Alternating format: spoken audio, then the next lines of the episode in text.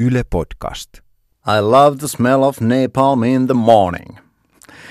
Nämä kuuluisat sanat lausui ilmoillen Eversti-luutnantti Bill Kilgore klassikkoelokuvassa ilmestyskirja Nyt. Tuossa kyseessä kohtauksessa Kilgore muistelee, miltä eräs taistelukenttä haisi 12 tunnin napalmipommituksen jäljiltä.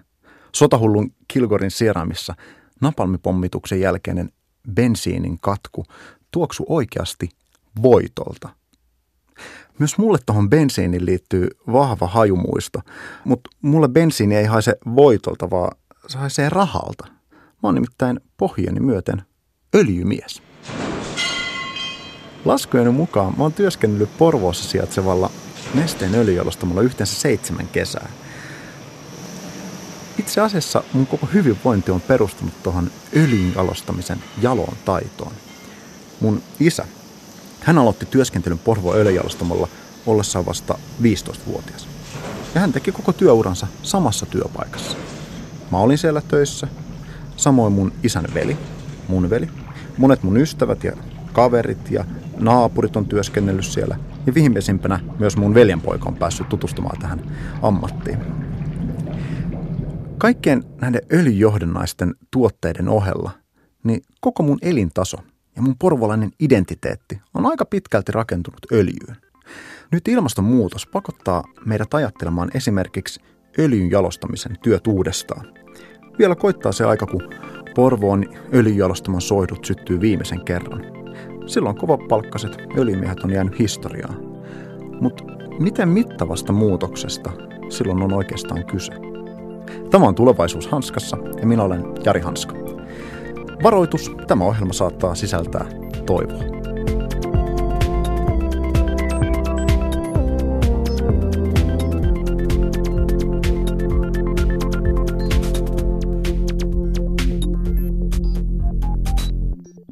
kerosiinin katkuset kysymykset mukana, niin mä lähdin hakemaan vastauksia öljyn jälkeiseen työelämään tutkija Tero Toivaselta. Tero on tuolla BIOS-tutkimusyksikössä tutkijana ja on perehtynyt talouspolitiikkaan, valtaan ja historiaan. Ja nyt kun me ilmastonmuutoksen näkökulmasta tiedetään, että juuri nämä energialähteet on ne, mitä meidän pitäisi käytännössä parissa vuosikymmenessä jättää taaksemme ja muuttaa yhteiskunnat toimimaan jollain muulla energiamuodolla, niin voi olla hyvin todennäköistä, että sitä samaa energiapanosta me ei keritä saamaan ää, uusiutuvista energioista, jotka kylläkin kehittyy aika nopeatakin vauhtia ja toivotaan, että kehittyvät vielä nopeampaa vauhtia ja ne pystytään ottamaan käyttöön myös ää, hyvin nopeassa aika, aikaraameissa. Niin tämä fossiilitalouden jälkeinen aika ja siihen liittyvä työ tarkoittaa sitä, että me tullaan tekemään ihmistyöllä täyttämään tätä fossiilisten polttoaineiden puutetta. Eli tulevaisuuden yhteiskunnassa näin hyvin yleisellä tasolla voisi sanoa, että työ ei ainakaan tule vähenemään, vaan me puhutaan ehkä jopa työvoiman valtaisuuden kasvusta tulevaisuudessa. Hetkinen, hetkinen, hetkinen. Siis työvoimaa tarvitaan lisää. Pysähdytäänpä tähän hetkeksi. Mä oon nimittäin tottunut kuulemaan tutkijoilta lähinnä sellaisia näkemyksiä, että robotisaatio vie nykyiset duunit ja jäljelle jää lähinnä asiantuntijoita ja pomoja. Teron mukaan robotisaatiopuhetta vaivaa teknologiaoptimismi, jossa ei oteta enää riittävästi huomioon sitä, miten ilmastonmuutos vaikuttaa robottien tuotantoon. Viimeisen sadan vuoden aikana koneellistuminen tarkoitti valtavaa muutosta suomalaisten työelämässä. Eläkeyhtiö Ilmarisen johtaja Jaako Kiander huomautti tästä asiasta tuossa Sitran blogissa. Mä siteeraan lyhyen pätkän Jaakolta. Suurin muutos Suomen elinkeinorakenteessa oli 1900-luvulla tapahtunut maa- ja metsätalouden koneistuminen, joka hävitti noin puolet kaikista työpaikoista 50 vuoden aikana. Eli tarkoittaako Tero, että tätä vastaavaa loikkaa ei nyt tulla näkemään? Jos se haluaa jotenkin havainnollistaa mielikuvalla, niin, niin me tiedetään, että ihmisen suoniston läpi virtaa veri ja sillä voimme me niin kuin täällä pusketaan menemään päivä toisessa jälkeen, niin meidän fossiilitaloudesta, jonka sä käsitteen tuossa lanseerasit, niin sen suonistossahan virtaa fossiiliset polttoaineet eli öljy. Ja tässä mielessä tietenkin se yhteiskunnan uudistamisen haaste on hyvin ankara ja, ja tota, niin aika syvällinenkin. Mutta tämä infrastruktuuri meidän pitää pystyä niin kuin uudelleen rakentamaan. Eli se tarkoittaa hajautettua energiajärjestelmää, se tarkoittaa biokaasujalostumia, se tarkoittaa aurinkovoimaa, tuulivoimaa, tämän kaltaisia tota, niin hankkeita, jotka itse asiassa meidän tämän hetken energia- ja ilmastostrategiassa ovat liian vähässä roolissa. Veren vaihdattaminen koko yhteiskunnan suonistoon, no, se kuulostaa kyllä paljon isommalta operaatiolta kuin mihin Suomen hiihtomaajoukkue pystyi keväällä 2001 Lahden MM-kisoissa. Mutta minkä mittakaavan operaatiosta me nyt puhutaan? Me puhutaan jälleenrakennuksesta. Me puhutaan tavallaan sellaisesta mittakaavan toiminnasta, kun Suomi näki toisen maailmansodan jälkeen. Eli käytännössä yhteiskunnan voimavarojen mobilisoinnista rakentamaan kokonaan uudenlainen yhteiskunta. Ei pelkästään teollisuuden ja teknologian näkökulmasta, vaan myös hyvinvointipalveluiden ja koko hyvinvointijärjestelmän niin rakentamisen näkökulmasta jos haluaa käyttää tätä historiallista vertauskuvaa, niin tämän tyyppisestä jälleenrakentamista me puhutaan nyt seuraavien, sanotaanko kahden vuosikymmenen aikana. Kuunnellaan seuraavaksi lyhyt kertomus tulevaisuudesta. 20 vuoden päästä, jossa työ on muuttunut ja vanhaan kotiin on yhdistetty tutkimuslaitos.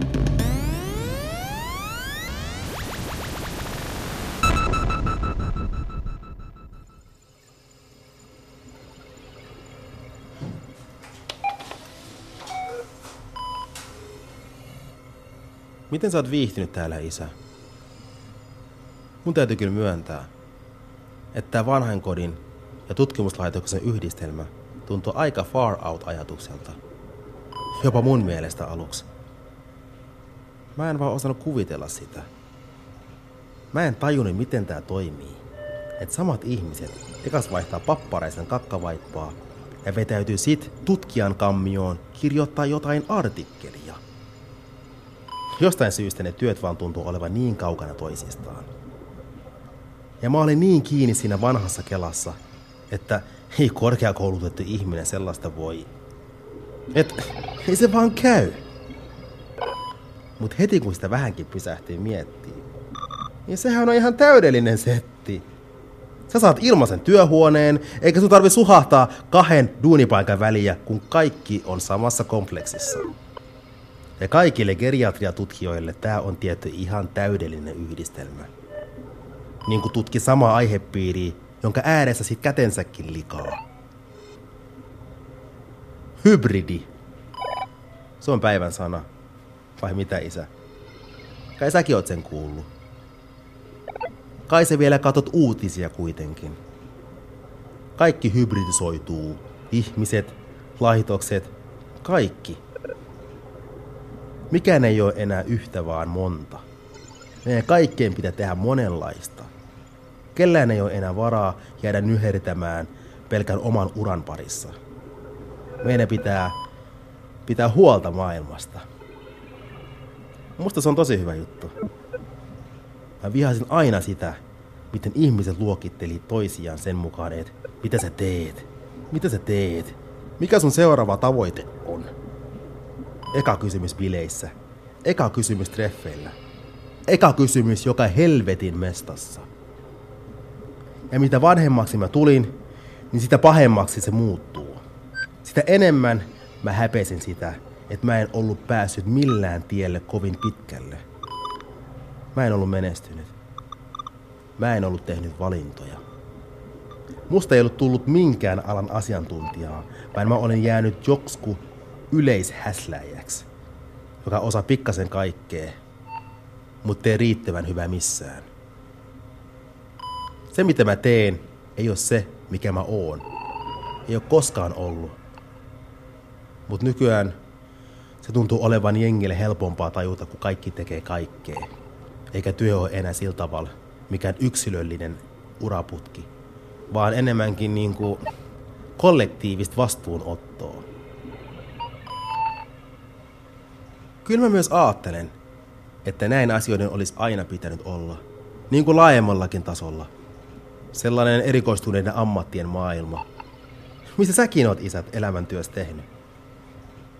Se ei ole mikään normaali tila. Se on poikkeus. Tajutko? Sellainen tilanne, jossa osan porukasta ei tarvitse tehdä juuri mitään fyysistä työtä, on historian saatossa vaatinut joko orjatyövoimaa tai hirveätä määrää hiiltä ja öljyä.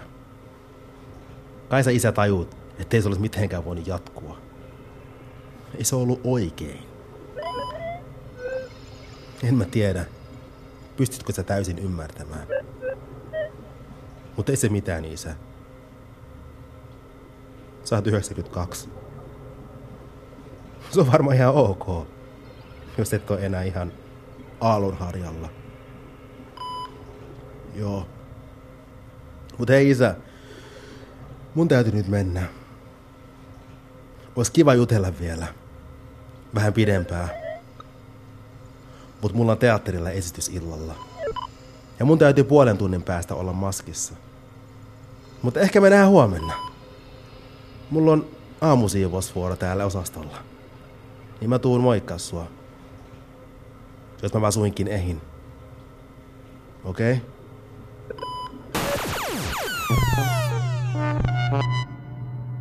Identiteetit muuttuu.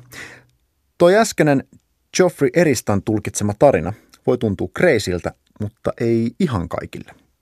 Jos ottaa yhden vertailukohdan, niin vasta luvin yhdysvaltalaisen tutkimuksen, jossa tutkittiin Y-sukupolvea, eli näitä millennials, 80-90-luvulla syntyneitä henkilöitä. Siinä tutkimuksessa tuli selkeästi esille, että tämä sukupolvi kokee ilmastonmuutoksen maailman vakavimpana uhkana ja nopeimpana uhkana, joka tulee ratkaista. Ja toisaalta selkeä enemmistö, 80 prosenttia vastasi myös niin, että he ovat valmiita muuttamaan elämäntapaansa, jotta me voidaan sopeuttaa yhteiskunnat ilmastotavoitteiden rajoihin.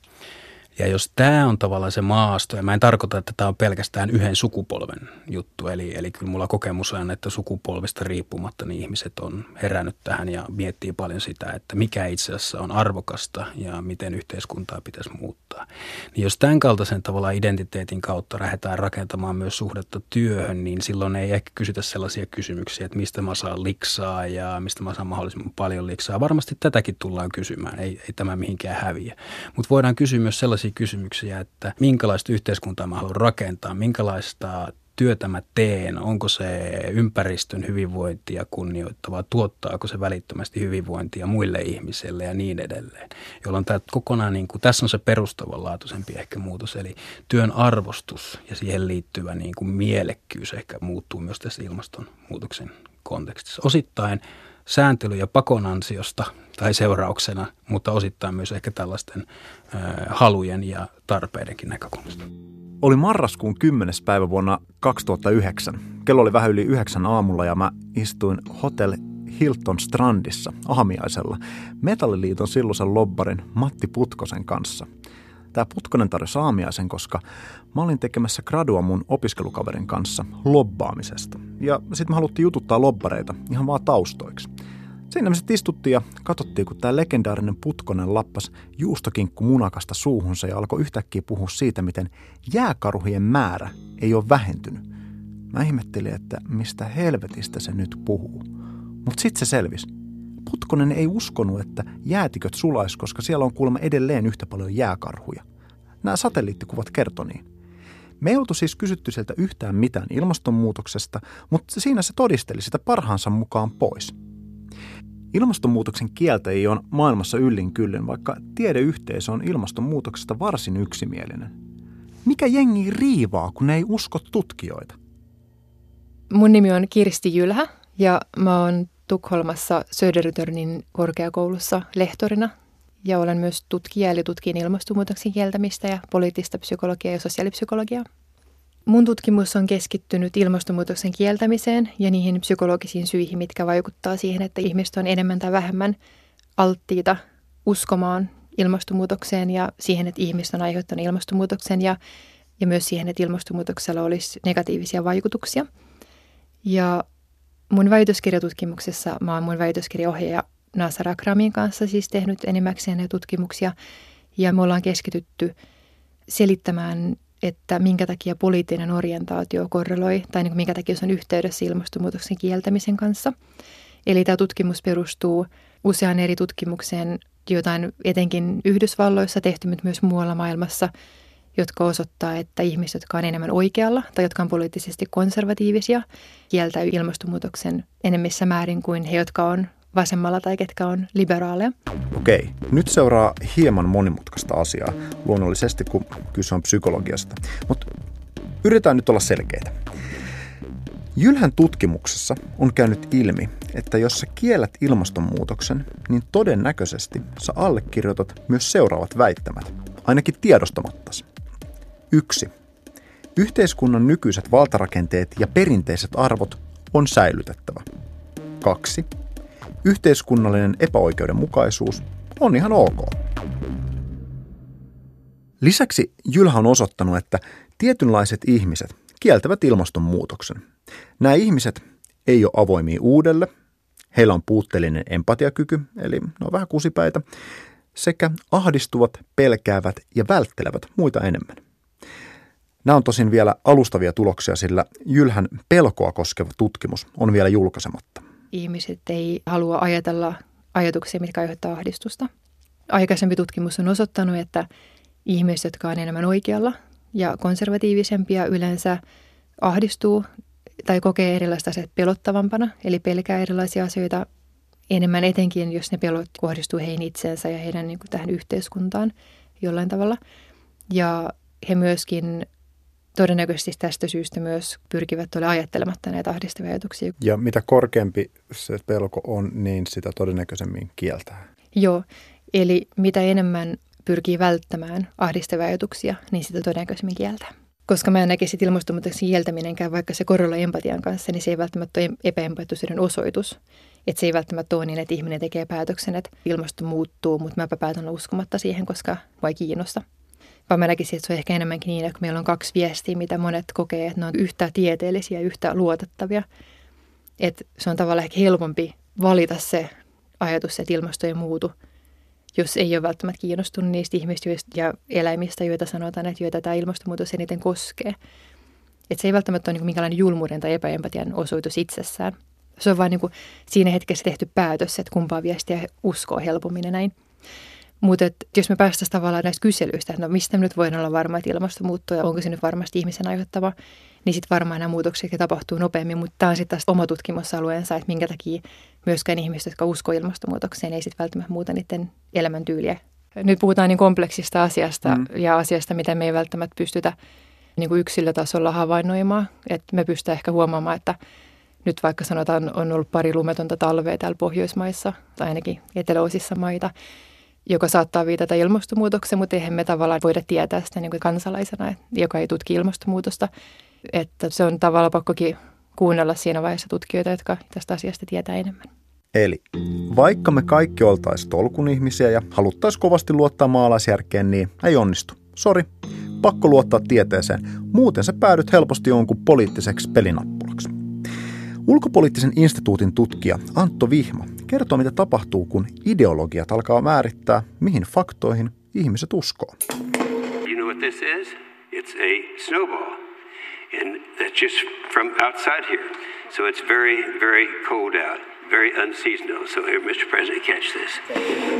Yhdysvalloissa ilmastonmuutos on hyvin polarisoitunut aihe ja siitä on tullut tämmöinen niin sanotusti liberaali fakta – se on semmoinen asia, mitä demokraatit ja liberaalit ja rannikoiden väki pitää isona poliittisena kysymyksenä. Ja tämä on siis ikävästi ilmastonmuutos ja ilmastotiede jopa on, on tällä tavalla jakautunut Yhdysvalloissa. Toisen vastapuolen faktat ei mitenkään tuu semmoiseen valistuksen hengessä käytävään poliittiseen keskusteluun, vaan ne on toisen puolen faktoja, ne on vihollisen faktoja. Ja, ja tämä ilmastonmuutos tuli osaksi tätä sitten sanotaan 90-luvulla enenevässä määrin. Siitä tuli entistä partisaanisempi 2000-luvun alussa George W. Bushin aikana Yhdysvallat irrottautui Kiotosta. Tämä kahtia jakautuminen oli meiltä vähän aikaa Obaman aikana ehkä piilossa, koska Obama näytti tuoneen Yhdysvallat tähän valtavirtaan. Mutta on hyvä muistaa, että kongressi oli täysin – hajalla ilmastonmuutoksesta ja nimenomaan siitä keskiviivalta, siitä republikaanien ja demokraattien jakolinjalta. Ja tämä on tosi huolestuttava kehitys ja mä hirveästi toivon, että, että se ei tulisi Eurooppaan ainakaan samalla voimalla kuin Yhdysvaltoihin, että se säilyisi tämmöisenä outoutena amerikkalaisena ilmiönä, mutta en ole tämän suhteen hirveän toiveikas. On olemassa tämmöinen konsepti, kuin, tai siis että ympäristöaktivistit on vähän niin kuin vesimeloneita, vihreitä ulkopuolelta, mutta punaisia sisältä.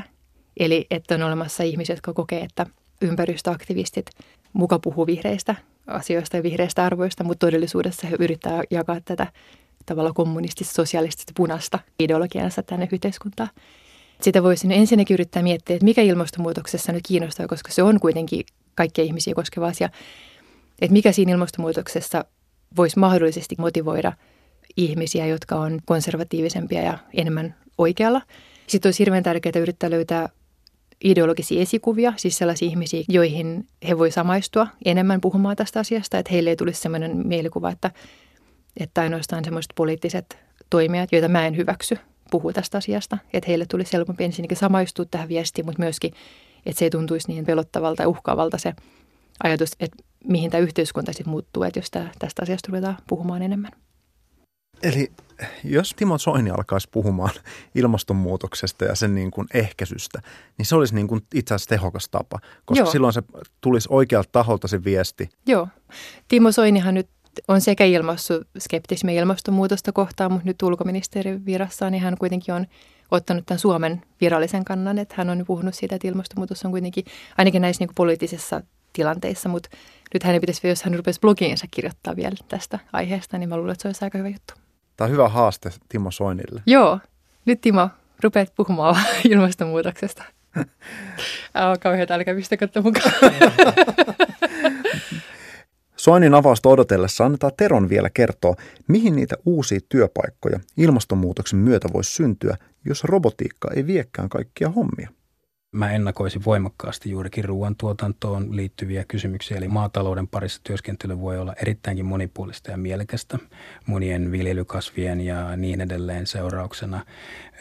Mä ennakoin myös sitä, että suomalainen tekstiiliteollisuus tulee ikään kuin palaamaan takaisin, eli kaikki sellainen lähellä tehty, laadukas, ehkä kaunis ja hyvännäköinen vaateteollisuus ja siihen liittyvä korjaustyö myös, eli vaatteiden kestävyys suhteessa siihen, että meillä on hyvinkin vahingollista vaatetuotantoa globaalisti tällä hetkellä.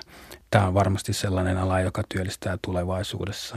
Samoin nämä suoraan ihmisen hyvinvointiin vaikuttavat alat, kasvatus, hoiva erityisesti ja koulutus ja sitten tutkimus myös on sellaisia, joita tullaan tarvitsemaan tosi akuutisti siinä, kun meidän pitää uudistaa yhteiskuntaa, laittaa käyttöön uusia teknologioita ja niin edelleen.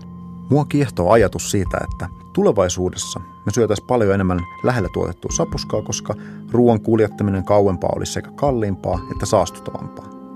Kuunnellaan lyhyt kertomus tulevaisuudesta – vuodesta 2032, jossa ruoantuotannon ympärillä on syntynyt paljon uusia keruu- ja lajittelukeskuksia. Käydään yhdessä sellaisessa.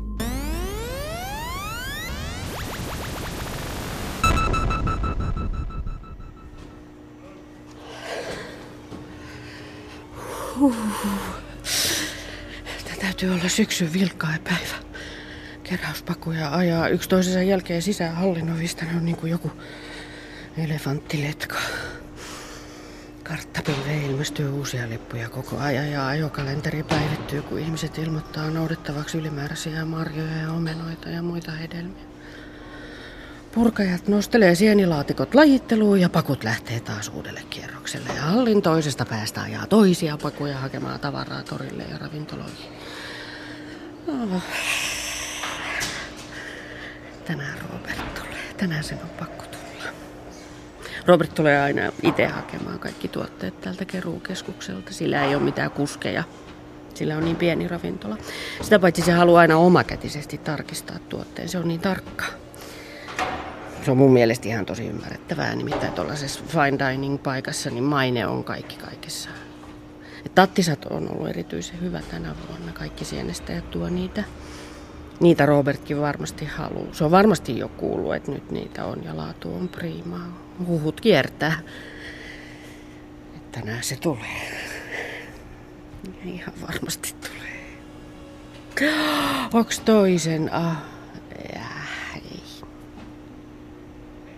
Mä tapasin Robertin ekan kerran kolme vuotta sitten, kun se paukkasi tänne keskellä talvea. Se ei ollut vielä tottunut siihen, että kaikkea ei aina saa. Se yritti luoda jotain mieletöntä tuoreiden hedelmien jälkiruokamenua joulukuussa. Se oli niin ihana, kun se oli niin varma asiasta ja niin närkästynyt ja niin pihalla. Siinä se vaan selitti, miten tämä on ihan pöyristyttävää. Se haikaili suuvahdossa niitä aikoja, kun tukusta saattoi lappaa brasilialaista mangoa kärryy kilokaupalla. Se haukkui mut ja keruukeskuksen ja koko jälkifossiilisen yhteiskuntajärjestyksen pystyy. en mä oikeastaan kuulu sanaakaan siitä, mitä se sanoi, kun mä tuijotin vaan sitä, miten nopeasti sen huulet liikkuu. Ja miten sen partakarvat väpätti sen suuliikkeiden tahtia, miten sen kädet heilu ihan pari sentin päässä musta. Se... Mm. Oh. Ihan oikeasti Robert, jos et sä kohta tuu, niin nämä sienet menee, sulle jää vaan jotain roskasia kuivettuneita känttyjä. Mitäs sitten suu? Kyllä mä ymmärrän, sulla on varmaan parempaa tekemistä. Sä oot kiireinen mies. Ehkä sä et muista, että tänään kannattaisi käydä hakemassa tatteja. Ehkä sul... Ehkä sulla ei ole ketään, joka muistuttaisi siitä. Ehkä sulla ei ole ketään, voi Robert. Ehkä sulla ei ole ketään.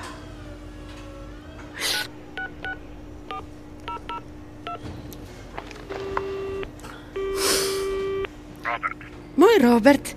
Se on, se on äh, Tiina Erkkilä täältä Keruukeskukselta. Terve. Äh, onko ravintola Lapre Charbonin ravintoloitsija puhelimessa? Joo. Hyvä, hyvä.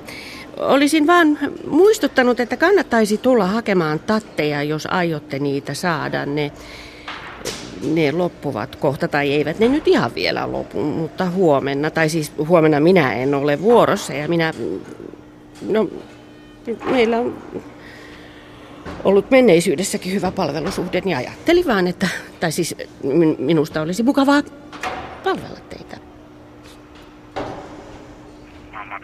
Oletteko? Joo, kiitos vaan Ei, kestä. Kiittää. Ä, puoli tuntia. Joo, kyllä olen. Kyllä minä vielä silloin olen. Ihana. Tai siis ö, erittäin mukavaa. Nähdään pian. No hei. Joo, moi. Moi. Moi moi. Apua!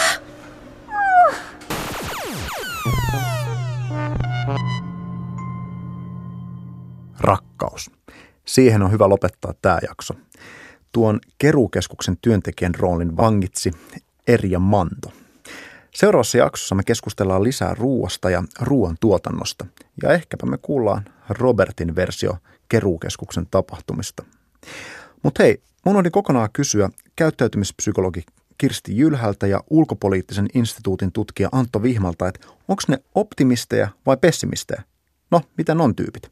Mä oon optimisti, mutta se on kyllä ollut vaikeaa tai se on varmasti optimismin luonne on muuttunut oltuani aika paljon tuolla YK ilmastoneuvotteluissa viimeisen 11 vuoden aikana.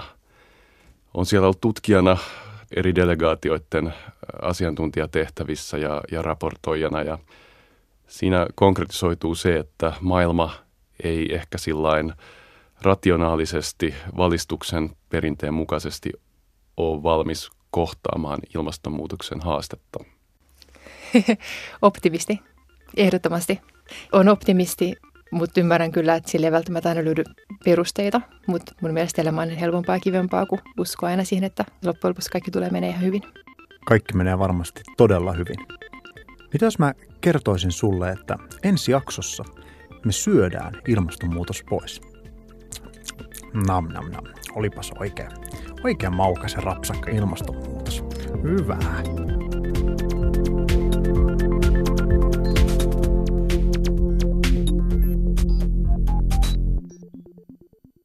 Löydät Tulevaisuus hanskassa podcastin tuoreimmat jaksot ja videot Yle Areenasta.